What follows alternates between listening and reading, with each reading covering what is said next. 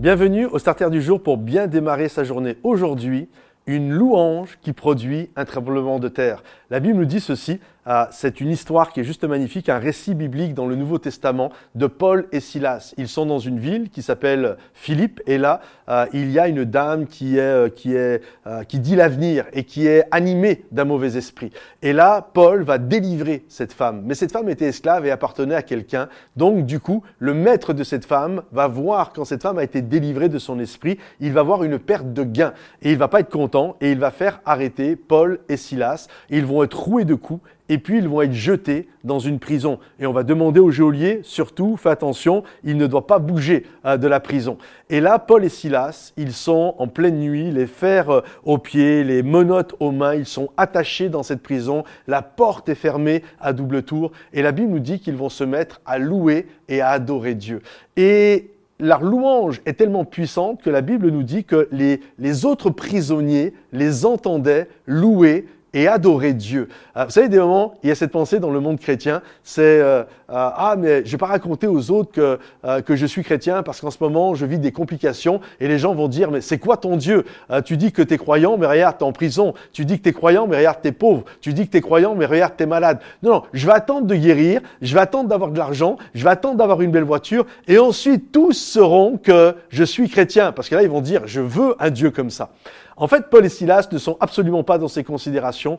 Eux, ils sont dans la prison, ils sont attachés, rien ne brille à l'horizon, tout est là pour que l'on se moque d'eux, mais en plein cœur de la nuit, Paul et Silas vont se mettre à louer et adorer Dieu d'une manière tellement dynamique que les autres vont entendre le témoignage de la louange de Paul et de Silas. Et je crois que leur louange était tellement puissante qu'elle est montée devant le trône de Dieu. Et je crois à, ça. Alors c'est pas écrit dans la Bible. Hein. Euh, j'ai fait trois années d'école biblique pour euh, euh, pour vous dire ce que je vais vous dire maintenant. C'est pas écrit dans la Bible, mais je crois que ça s'est passé comme ça. Je crois que leur louange était tellement puissante qu'elle est montée devant le trône de Dieu. Et quand Dieu a entendu la louange de Paul et Silas, il a commencé, alors qu'il était assis sur son trône, il a commencé avec la tête à battre la mesure. Dit, waouh, c'est bon cette louange. Et c'était tellement bon qu'à un moment donné, Dieu s'est mis à claquer des doigts comme ça. Et à un moment donné, c'était tellement fort, tellement bon que Dieu s'est levé et il a commencé à taper la mesure avec son pied et il a oublié que la terre est son marchepied, et la terre s'est mise à trembler, et la louange a produit un tremblement de terre,